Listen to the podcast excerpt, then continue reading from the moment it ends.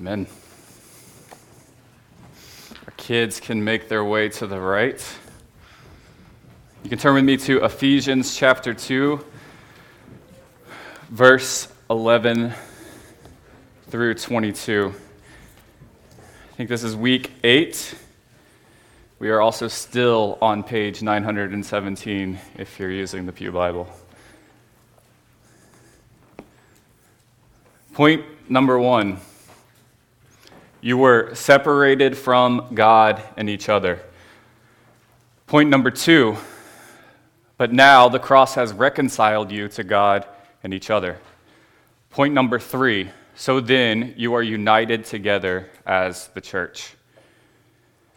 Before we jo- journey through a particularly tough text this morning, a potentially tough text, I want to provide you with an on ramp and some mile markers to look for as we read. The first half of Ephesians 2, Ephesians 2 that we read last week and the second half of Ephesians 2 are parallel and complementary passages in many ways. In the first half, Paul deals with the new creation, the vertical aspect of new creation. In Christ, we are made alive as new creations and set free from our enslavement to sin, the world, and the devil. That's the vertical aspect of new creation. Here in the second half of Ephesians 2, Paul deals with the horizontal aspect of new creation. In Christ, we are together corporately made into a new people so that whatever previously separated us from one another is likewise dealt with by the cross of Christ. The cross then has made you a new creation, but the cross has also created a new people, a collective, a kingdom, a family, a temple. This new people that we call the church. Second, this text is also structured in much the same way as the first part of Ephesians 2 recall the structure of Ephesians, uh, the first half of Ephesians 2, as it started off with that terrible, sobering news in verse 1 through 3. In our pre Christian state, we were dead, enslaved to sin, the, enslaved to sin, the world, and the devil. But then remember that bad news turned on that beautiful conjunction, but God. He spoke of the gracious saving work of Christ. He then closed by applying that present implications in the life of the believer. We're created new as his work in order to walk out in the new life of Christ. This passage before us today, in the second half of Ephesians, proceeds with the same structure. You were separated, alienated, strangers, without hope, and without God. Bad, terrible, sobering news. But now, an equally beautiful conjunction, but now you're brought near, made one, reconciled to God and each other by the cross. That's verse 13 through 18. So then, the wrap up, the implications, what it all means. So then, we are citizens together in a new kingdom, members together in a new family, and living stones of the new temple. We are the church of Jesus Christ, we are his body. And a final note before we read this passage applies to us deeply. We run the danger this morning of getting lost in the weeds. Okay, we hear words like circumcision and Gentiles and Israel, and we run the danger of thinking to ourselves that this is just some kind of like esoteric theological fodder of thinking that it's just some kind of like outdated squabble that has no bearing on us today. That's not the case, not if you're part of the people of God. For one, you yourself, outside of Christ, were the Gentile who was outside of the people of God that has been brought near by the cross of Christ. Further, we might not be divided into the same camps today, but we are tempted to division nonetheless. We're tempted to isolation nonetheless. And we need to hear this passage We need to hear this passage's heavy, beautiful call to unity in Christ and apply that today to our corporate life together. So, with those signposts in our mind, let's read Ephesians 2 11 through 22. Therefore, remember that at one time you Gentiles in the flesh, called the uncircumcision by what is called the circumcision, which is made in the flesh by hands Remember that you were at that time separated from Christ, alienated from the commonwealth of Israel, and strangers to the covenants of promise, having no hope and without God in the world. But now, in Christ Jesus, you who once were far off have been brought near by the blood of Christ. For he himself is our peace, who has made us both one and has broken down in his flesh the dividing wall of hostility by abolishing the law of commandments expressed in ordinances, that he might create in himself one new man in place of the two, so making peace, and might reconcile us both to God in one body through the cross, thereby killing the hostility. And he came and preached peace to you who were far off, and peace to those who were near. For through him we both have access in one spirit to the Father. So then, you are no longer strangers and aliens, but you are fellow citizens with the saints and members of the household of God, built on the foundation of the apostles and prophets, Christ Jesus himself being the cornerstone, in whom the whole structure, being joined together, grows into a holy temple in the Lord. In him you also are being built together into a dwelling place for God by the Spirit. Let's pray. Father, we thank you for your word. May you grant us now understanding of this wordy and difficult passage. By your Spirit, may you illuminate our hearts and our minds to the great truth that our union with Christ then creates a union with the church. By your Spirit, may you cause us to delight in what is already true about us. May you cause us to lay hold of what is already true about us corporately together as a body. Can you, Lord, empower, would you, Lord, empower me to preach this morning, and would you also empower us to listen well to your word, all of us? Father, comfort us where we need to be comforted, encourage us where we need to be encouraged, but Lord, convict us where we need to be convicted. Lord, may you do all of this for your glory, for the furthering of your kingdom. And would you do that work in us right now? I pray that in Jesus' name. Amen. Um, it's a bit hard. It's a bit hard for us to fully understand the divide that existed between Jews and Gentiles. We get a glimpse of it in how often it comes up in the New Testament. We see it in Acts, we see it in Galatians, we see it in Romans. We see that there's a, both a practical, cultural problem of two very separate groups coming together, but there's also a host of theological questions that are provoked by that. Paul is here in Ephesians writing as a Jew to a primarily Gentile audience. And he begins the passage with imploring his Ephesian hearers to call to mind all that they were, all that they were without in their pre-Christian state. First, it begins with a little bit of name calling. Paul alludes to the way that the Jews insultingly refer to Gentiles they, they call the Gentiles the uncircumcision, literally the foreskins. Paul himself, though, isn't endorsing this, but rather his words cut both ways. Take a look at it in verse 11 and 12. Paraphrasing the thought, Paul says, Remember, you Gentiles in the flesh, the so called uncircumcision by the so called circumcision even though they only had the outward in the flesh human circumcision.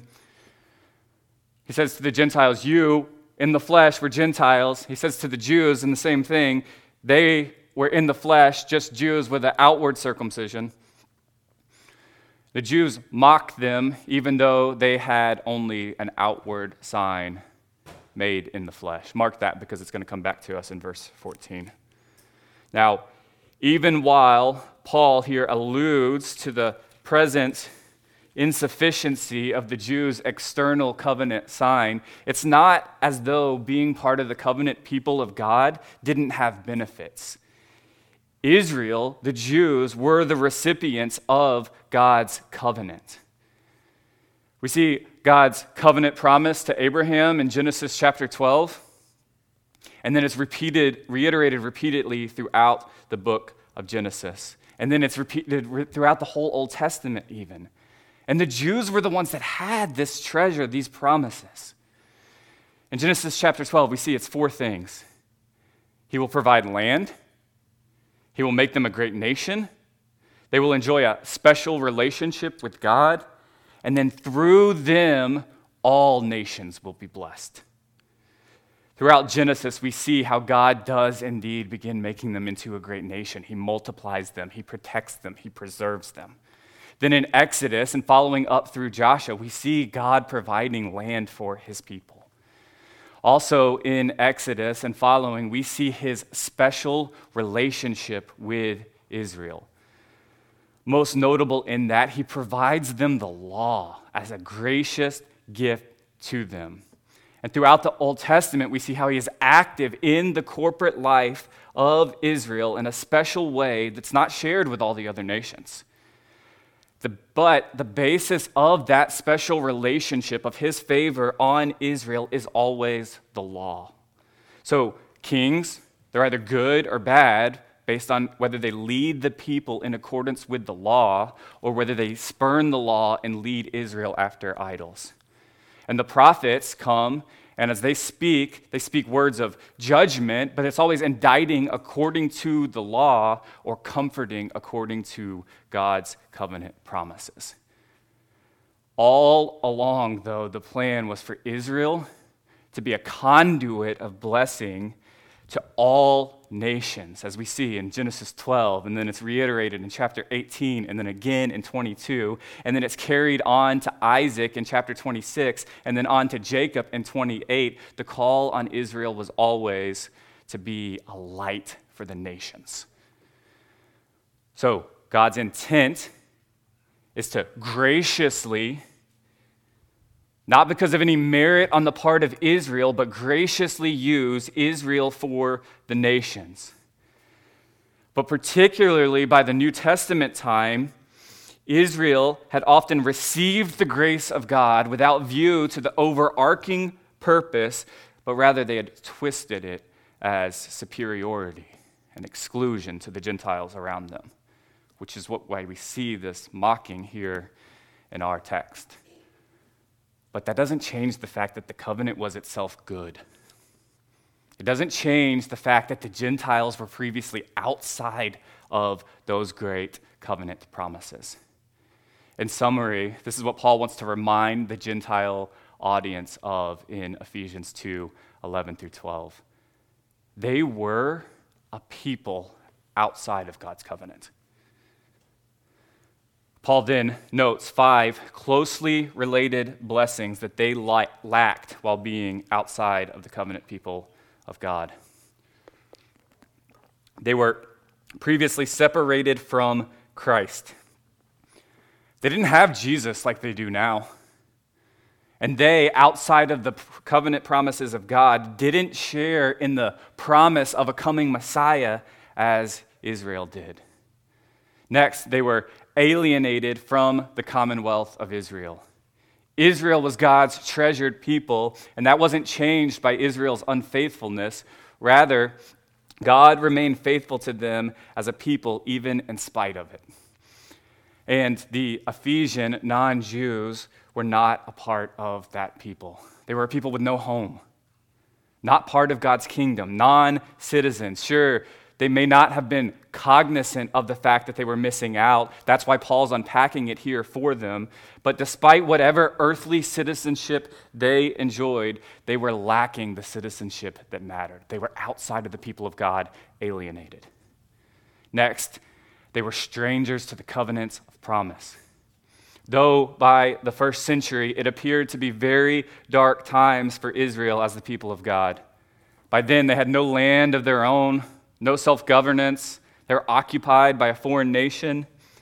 But still, the faithful Israelite, as few of those that there may have been left, the faithful Israelite, the faithful remnant could always count on God's faithfulness to his covenant and therefore to his people.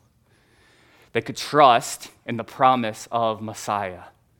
They could wait and long for Isaiah 9, the one who would come, sit on the throne of David and over his kingdom to establish it and to uphold it with justice and righteousness from this time forth and forevermore. They could know the promise of Isaiah 9 the zeal of the Lord of hosts will do this. Not the Gentile. Again, they didn't even know what they were missing out on, but still they were missing out. Think about this the God of the universe the creator of all, had enacted his promised plan to rescue his creation. It's already underway. He's already setting apart a people for himself. He's already doing all of the things that he promised in the covenant. They didn't even know such a promise existed. Therefore, they had no hope. They lacked the sure bet light at the end of the tunnel. They lacked the promise made by a faithful God who has always kept his promises. So they had no hope. And it says they were without God in the world. Sure, they had many gods, but none of them the true and living God. Outside of God's covenant people, the Gentiles lacked all of this. They were separated, alienated, strangers without hope and without God. Church, listen. You were likewise separated from God and from each other apart from Christ. Our sin separated us from Christ, from the God who created us. But more than that, sin also wreaks horizontal havoc in all of our human relationships. It isolates the image bearer of God on an island. It rends relationships apart. It fractures families. It divides one demographic from another. It vandalizes community. It polarizes nations. God created the world, and it was good.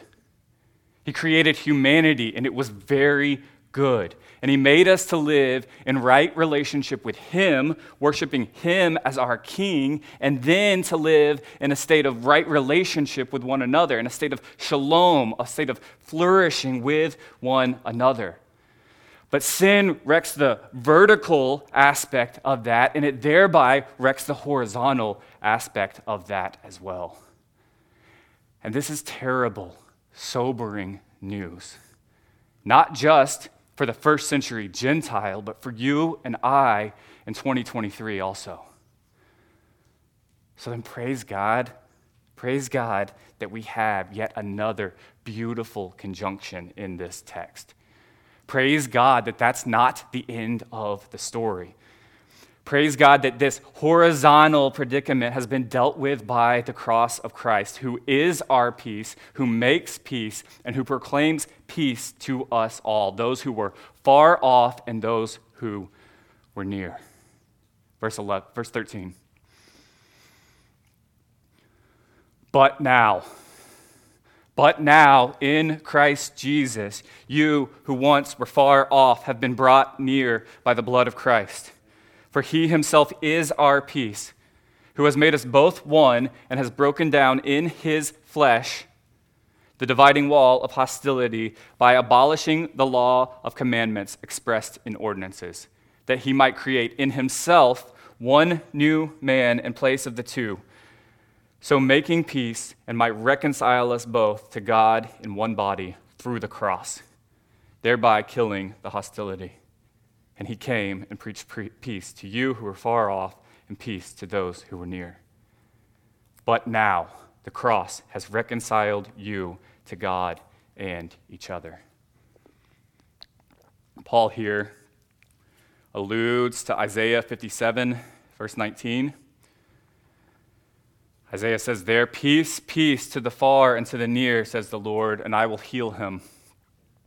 He uses the now familiar phrase, in Christ Jesus. We've talked about that every week. It's just over and over in Ephesians. In Christ Jesus. By our union with Christ, this is accomplished. He says to the Gentile audience, You were far off. You were far away, alienated, outside the covenant, far off. But you've been brought near, and this was accomplished by the blood of Christ. Verse 14, we see the first of four uses of the word peace. Jesus is our peace, and he's, been, and he's made both Gentile and Jew one. He's united them. I told you to mark this. Those previously in verse 11, those who were Gentiles in the flesh, and there were Jews in the flesh, but now all of their differences have been broken down in his flesh. In the flesh, in the flesh, doesn't matter anymore because we have Jesus' flesh. He accomplished it all in his flesh. The unity is accomplished by the cross of Christ, who is our peace. Going on, he says the cross has broken down the dividing wall of hostility. Here, Paul likely makes an allusion to a literal wall, a literal wall that separates. He, he likely makes an allusion to a literal wall to illustrate his broader point that all that separates Jew from Gentile is gone in Christ Jesus. The temple, the old temple, had a literal four and a half foot wall around the perimeter. It marked off the boundaries of how far the foreigner could go into the temple. Around, listen to this, around the wall, on each post were posted signs that read, quote, No foreigner may enter within the barrier and enclosure around the temple. Anyone who is caught doing so will have himself to blame for his ensuing death. There's a wall. Gentiles can only go so far. Acts 21, remember? Remember Paul? Uh, why does he get arrested to begin with? What do they, what do they accuse him of? He was falsely accused of taking a Gentile, which is actually an Ephesian, Trophimus. He was accused, falsely accused, taking him past that wall into the temple. But here, Paul says that the wall that separates Jew and Gentile means nothing anymore because of the cross of Christ. Likewise, all the purity laws that separated Jew from Gentile, those are no longer in effect. They mean nothing anymore because of the cross of Christ. Jesus has reconciled both to God in one body through the cross. It's through the cross. Note how this whole section about our unity together as a church is just dripping with the blood of Jesus. It's in his body that we are made one body. As one old preacher said, Christ in his death was slain, but the slain was a slayer too. In his death, Jesus killed the hostility separating Gentile from Jew. So that now, in verse 17, he proclaims to those who were far off, the Gentiles in the flesh, Far away, peace. Peace by the cross. And to those who were near in the covenant family, the Jews in the flesh, peace by the cross. See the repetition throughout this section, the repetition of the word both. No longer is there two separate groups. Now there is one peace, one gospel, one access. Verse 18. For through him we both have access in one spirit to the Father. Access to the Father accomplished by the Son and applied through the Spirit. Gentile and Jew alike are now on equal footing at the foot of the cross. All that divides, no longer relevant. All that previously separated is done away with. In Christ, we see the coming to fruition of the Father's plan for the fullness of time to unite all things in Him, things in heaven and things on earth. Church, hear this and hear it well. Before we go on to glory, glory in the beautiful outcome of the one united people of God, remember that our union together is not a cheap union. It's a costly union that cost God the life of his own son. Our union with each other, all these different people who gather in here together, our union with each other was bought for us at the cross of Christ. Consider that as you consider community. Think on that the next time that you're tempted to invent for yourself some individualistic, unattached way of walking with Jesus. To be united to Christ is to be united to his body, the church. And both were paid for by his blood. Church, you dare, we dare not trifle with a blessing that was bought at so precious a price. We dare not neglect such a gift.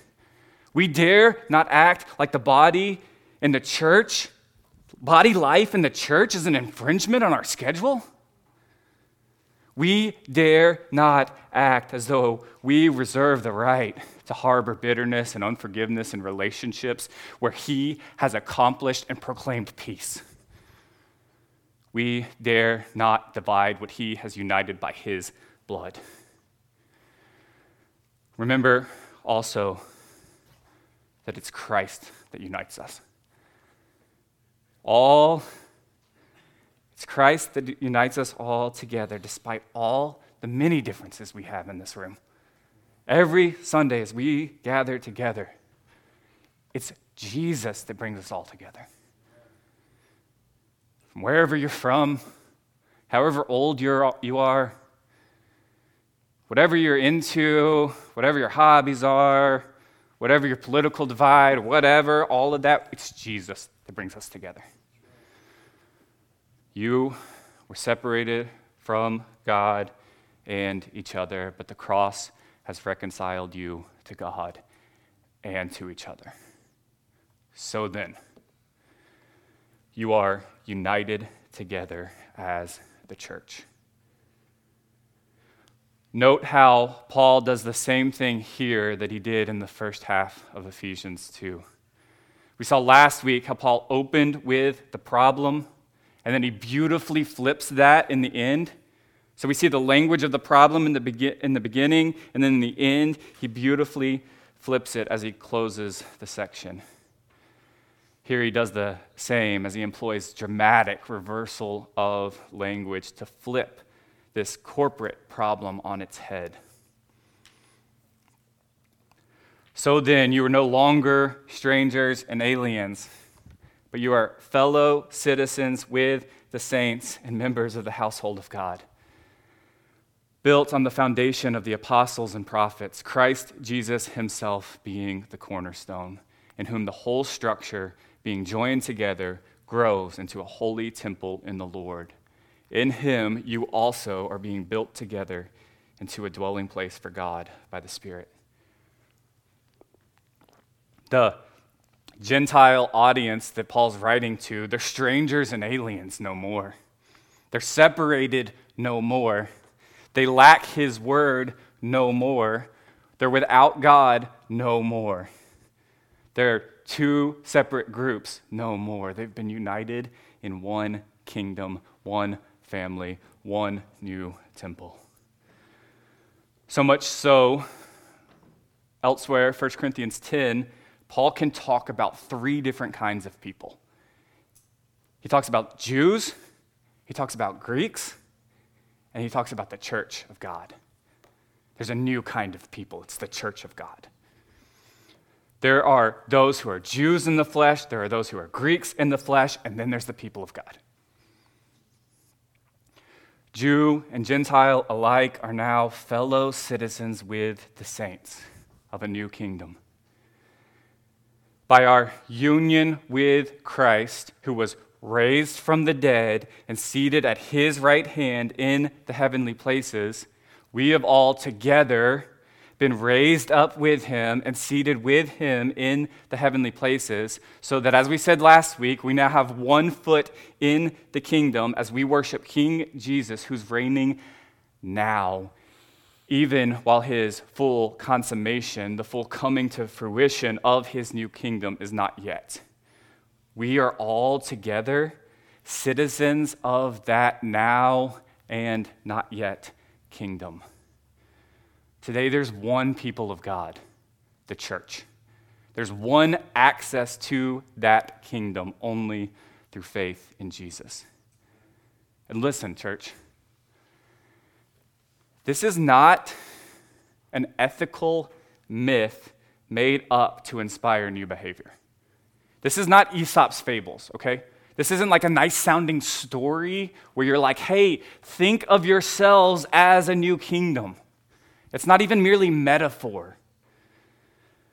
No, the eyes of faith require us to look upon the truth of Scripture and confess that this is what we actually are. Really and truly, we are part of a new humanity, part of a new global kingdom of all those around the world who name the name of Christ we actually are really and truly citizens together in a new kingdom. Look around, it can be hard to see. But faith requires us to see that's what we actually are. So, the call to kingdom living is a call to turn from the fiction that we see all around us and live in light of how things really are. I think this has far, far reaching implications. If you would just go away and ponder a bit,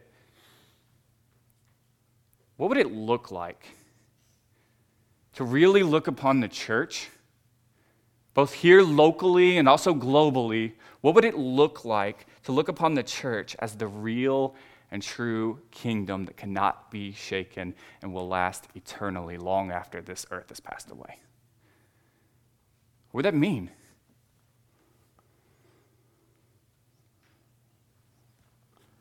Next, Jew and Gentile alike are now members of the household of God. They are members together of a new family. In Christ, we have all been adopted into God's family as full heirs. As we sing sometimes, once an enemy, now seated at his table. The most common New Testament relational descriptor, you know this, the most common New Testament relational descriptor for Christians is brothers and sisters. So, as others have said, we don't believe that the church is like a family. We believe that the church is a family in his excellent book. It's out of print, okay, 1978. They should bring it back to print. It's probably the best book on biblical community that I've read. I've read more than one, let's say it that way. Uh, Bruce Milne says it this way Putting this another way, the call to live together in love and harmony in Christ is a call to become in practice and in outward life what we already are by virtue of our share in Christ's victory. It is a call to make real in our Christian relationships that which God has already given us. Church, as members of the household of God, we're not called to be a member in name only. This is not an honorific title. As members of God's family, the calling on us is to actually walk out in that identity as family.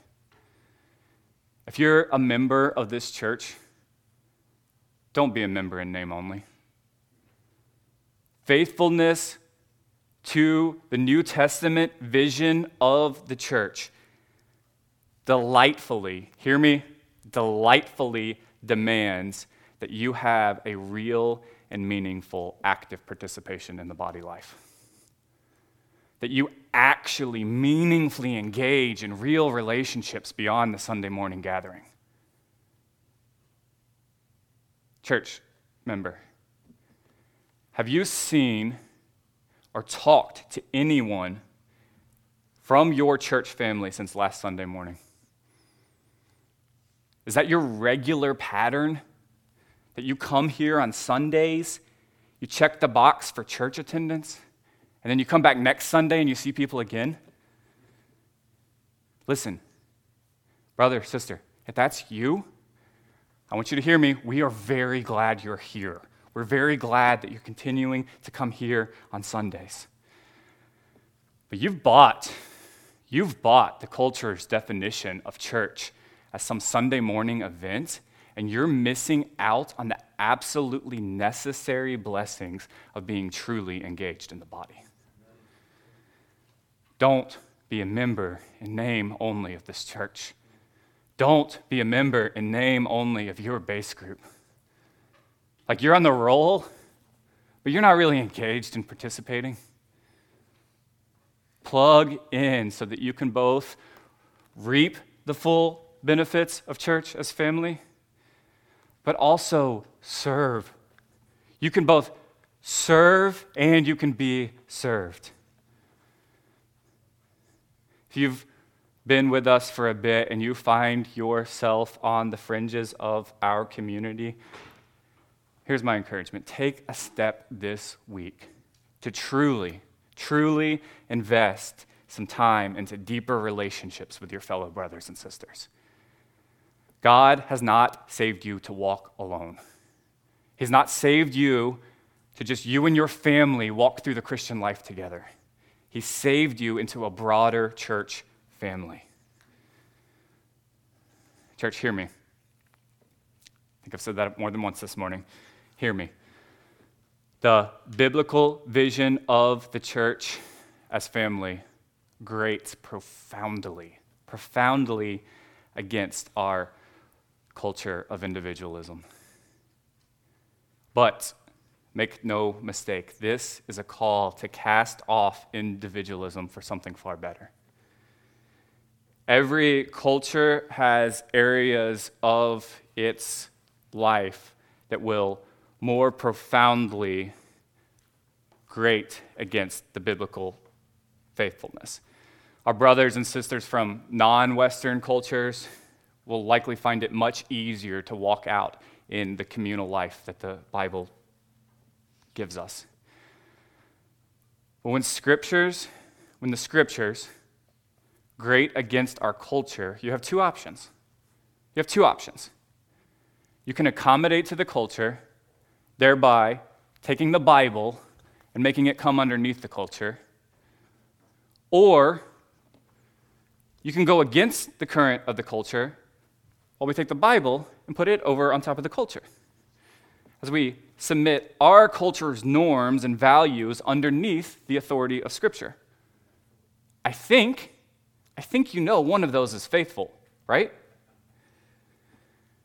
But here's the thing, okay? Here's the insidious thing, the sneaky thing about cultural accommodation is that most often we don't know when we're doing it going upstream against the flow of the culture around us is going to take a great deal of effort, a great deal of intentionality, because the water that we're swimming in all week long is going one direction, and that's what's being pushed on us all week long.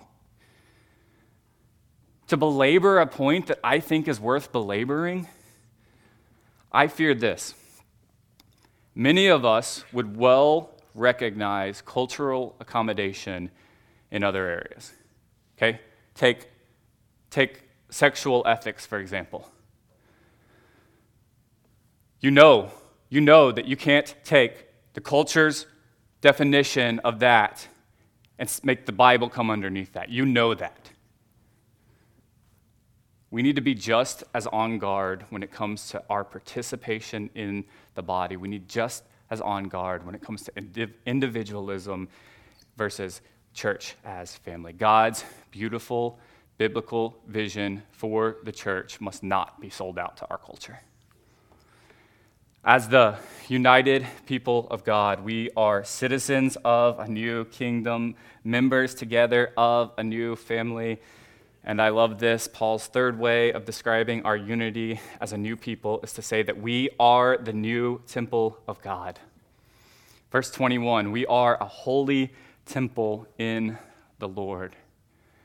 Starting in verse 20, Paul starts transitioning to using this new temple language to describe the church. He says, Jesus is the cornerstone. He's the first and most important stone that all the other stones are set to. He then says that we're built on the foundation of the apostles and the prophets. That is, the foundation. The foundation is word ministry, the gospel proclamation of the New Testament apostles and prophets. Uh, I would take here just a little bit of explanation, and then we can come back and see the point. I take apostles here to refer to those special few apostles like Paul who are responsible for establishing Christ's church through the gospel teaching of the new covenant. Okay? That's what apostles are here. They're the ones that are teaching the new covenant. Second to that, I take prophets here to refer to the New Testament prophets who shared in the word ministry. Some would want to see in this like Old Testament prophets, the Old Testament scriptures, but I don't think that that's what's in view here. For one, if you were going to say, if, were, if that's what he meant, he would have said prophets and apostles, and he would have done it in that order chronologically. Second, we can see that Paul mentions apostles and prophets again in chapter 3, verse 5, and then he also mentions them again in chapter 4, verse 11. So I think what he's referring to by saying that we're built on the foundation of the apostles and prophets is the word ministry of the apostles and the word ministry of prophets like Agabus that we see in Acts, who played an important part in the church's ministry of the word. So, back up to sum it up. From the beginning section, the Gentiles were strangers to the covenants of promise. Remember? They were strangers. They didn't have the covenant, they didn't have the word. They didn't possess his word. But now, Jew and Gentile alike, together as the church, they possess his word together through the teaching of the apostles and prophets. Do you see the flip on its head? So, Jesus is the cornerstone that holds the whole temple together. From there, the new temple is founded on word ministry, gospel proclamation, truth. And then, Jesus is the cornerstone, teaching as the foundation. Then, we're all parts of that structure. To borrow from 1 Peter, he says that we're living stones we are together, the new temple of God. He's not talking about a building. Together, we are, as a people, the dwelling place for God by His Spirit. Church, there's such a richness to the biblical theology that we could unpack here. There's such a richness to that, what's all that's going on in 20 through 22 that can help you hold the whole storyline of the Bible together. In Eden, the whole world was the temple as the presence of God dwelled and no sacrifice for sin was needed.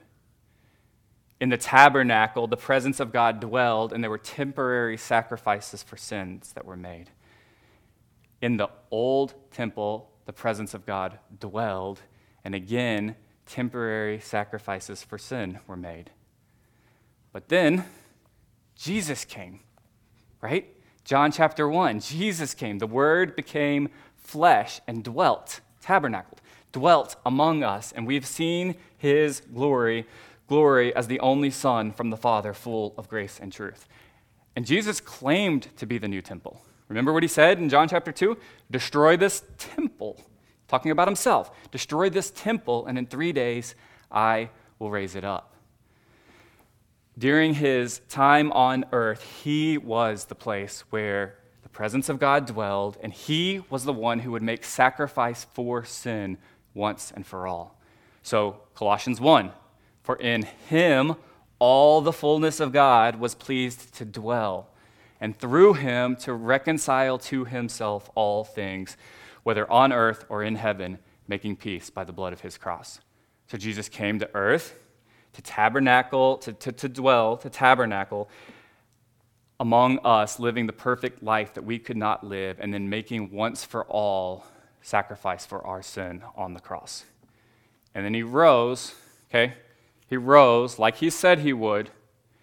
And what does he say in John chapter 20? When, he, when, he, uh, when, he, when he's talking to his disciples after he's raised, he looks to his disciples and he says, Receive the Holy Spirit. Before the, God, the presence of God dwelled in him, and then upon his resurrection, now the presence of God is going to dwell in his followers. And he gave them the task of going and pronouncing forgiveness of sins that's already been accomplished then by the cross. So, church, we are the temple. We are the dwelling place for God. We are vitally important, as important as the tabernacle, as important as the Old Testament temple. You can see it in 1 Corinthians 3, 1 Corinthians 6, 1 Peter 2. The church, the people, the family of God, in us collectively, we are where the presence of God now dwells. And then, Revelation 21, where the, we are the, present, the place where the presence of God now dwells until Revelation 21, when then finally and perfectly in the new heaven and the new earth, God will again dwell with his people. 21 22 says, And I saw no temple in the city, for its temple is the Lord God, the Almighty, and the Lamb. For now, we, the church global, but expressed locally, we are the dwelling place for God. We are his temple. Look with me to verse 21. As his temple, the church is not a static building. Rather, as a living temple, we are to be ever growing and we are to be continuously built up. 21 says, In whom the whole structure, being joined together, grows into a holy temple in the Lord. This is a theme that gets picked up again in chapter 4, uh, especially in verses 15 and 16. It uses the same language of joined together and growing and built, but there it, re- it returns to, it uses the picture of a body. Okay, he says, rather, this is what he says, Ephesians 4 15 through 16. Rather, speaking the truth in love, we're to grow up in every way into him who is the head, into Christ, from whom the whole body, joined and held together by every joint with which it is equipped, when each part is working properly, makes the body grow so that it builds itself up in love. Church, we say it. We say it here, we're going to keep saying it. Everyone needs to be growing and helping others grow. It's essential if we're going to be a healthy church in a healthy church, this is what we're getting to in a couple, couple weeks, months. Uh, if we are going to be a healthy church, then leaders equip members, and members, all members, are involved in the mutual building up of one another. Every member has a role to play in discipling each other to greater Christ likeness. We have discipleship structures in place. We have base groups, we have Bible studies, we have discipleship classes. Those are important. We're always going to have those. But as important as those is having a culture where every member is involved in the ongoing building up of one another in Christ. You have a part to play in your sister growing in sound doctrine. You have a part to play in helping your brother keep his hope set on the things that are above. We all have a part to play in helping one another take the next step in grace. Church, if the Lord has gifted you, if the Lord has gifted you with good discipleship, like if you've in your life had people pour into you, if by God's grace you've like had people give you sound doctrine, spend time with you, walk alongside you, and help you to grow in grace, don't you dare sit on that without pouring into others. Don't you bury in the ground a gift that God gave you to steward and multiply. I say that for you, okay? Not at you. I say that for you because you're going to stand before God one day. And you're going to give an account for what you've been entrusted with. And what are you going to say? Lord, they never asked. No one ever asked for my help. They didn't need to ask, He asked you to help them. You go find someone to pour into. You go find someone in our body that you can help grow in Jesus.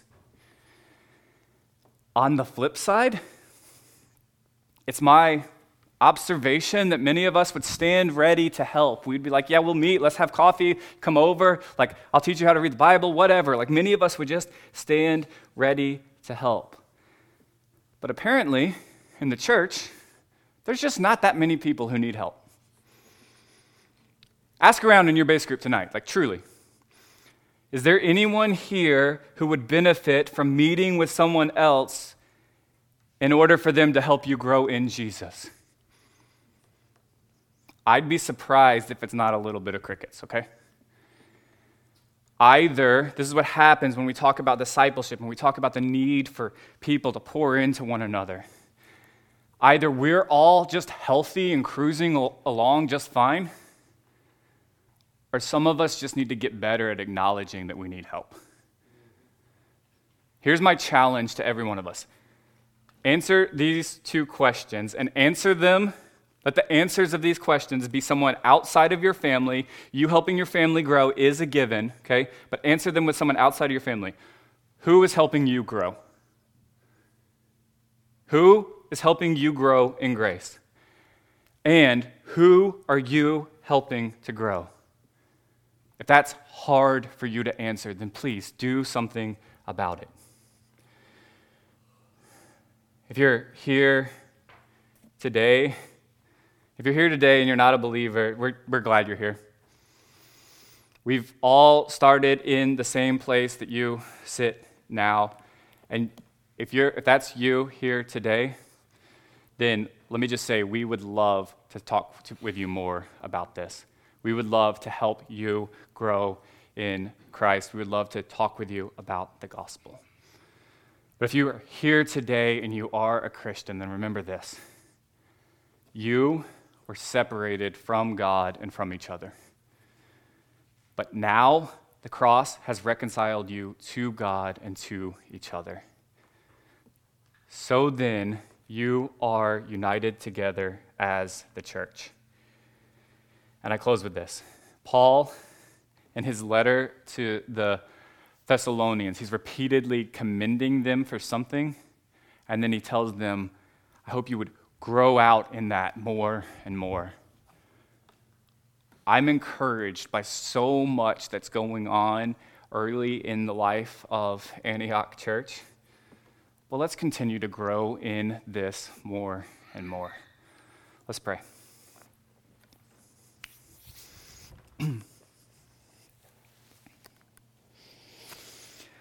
Father, we thank you for the precious gift of all the precious gifts of salvation.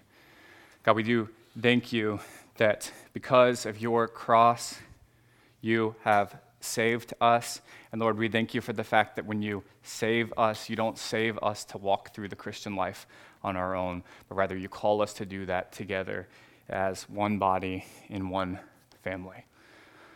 Father, I pray that you would be with each of us here, that you would prompt us by your Spirit to know how we can help to build one another up in the body. Lord, I pray that you would help us to know how we ourselves need help from other people in the body. And Lord, I pray that you grant us such conviction that we could actually take steps this week of obedience to apply and to better live out and walk out in your vision for your church, God. Lord, protect us from selling that short for some other vision. God, we thank you for all that you've done so far in our life together as a church. And Lord, I pray that you would do that more and more and always for your glory. Lord, we pray that in Jesus' name. Amen.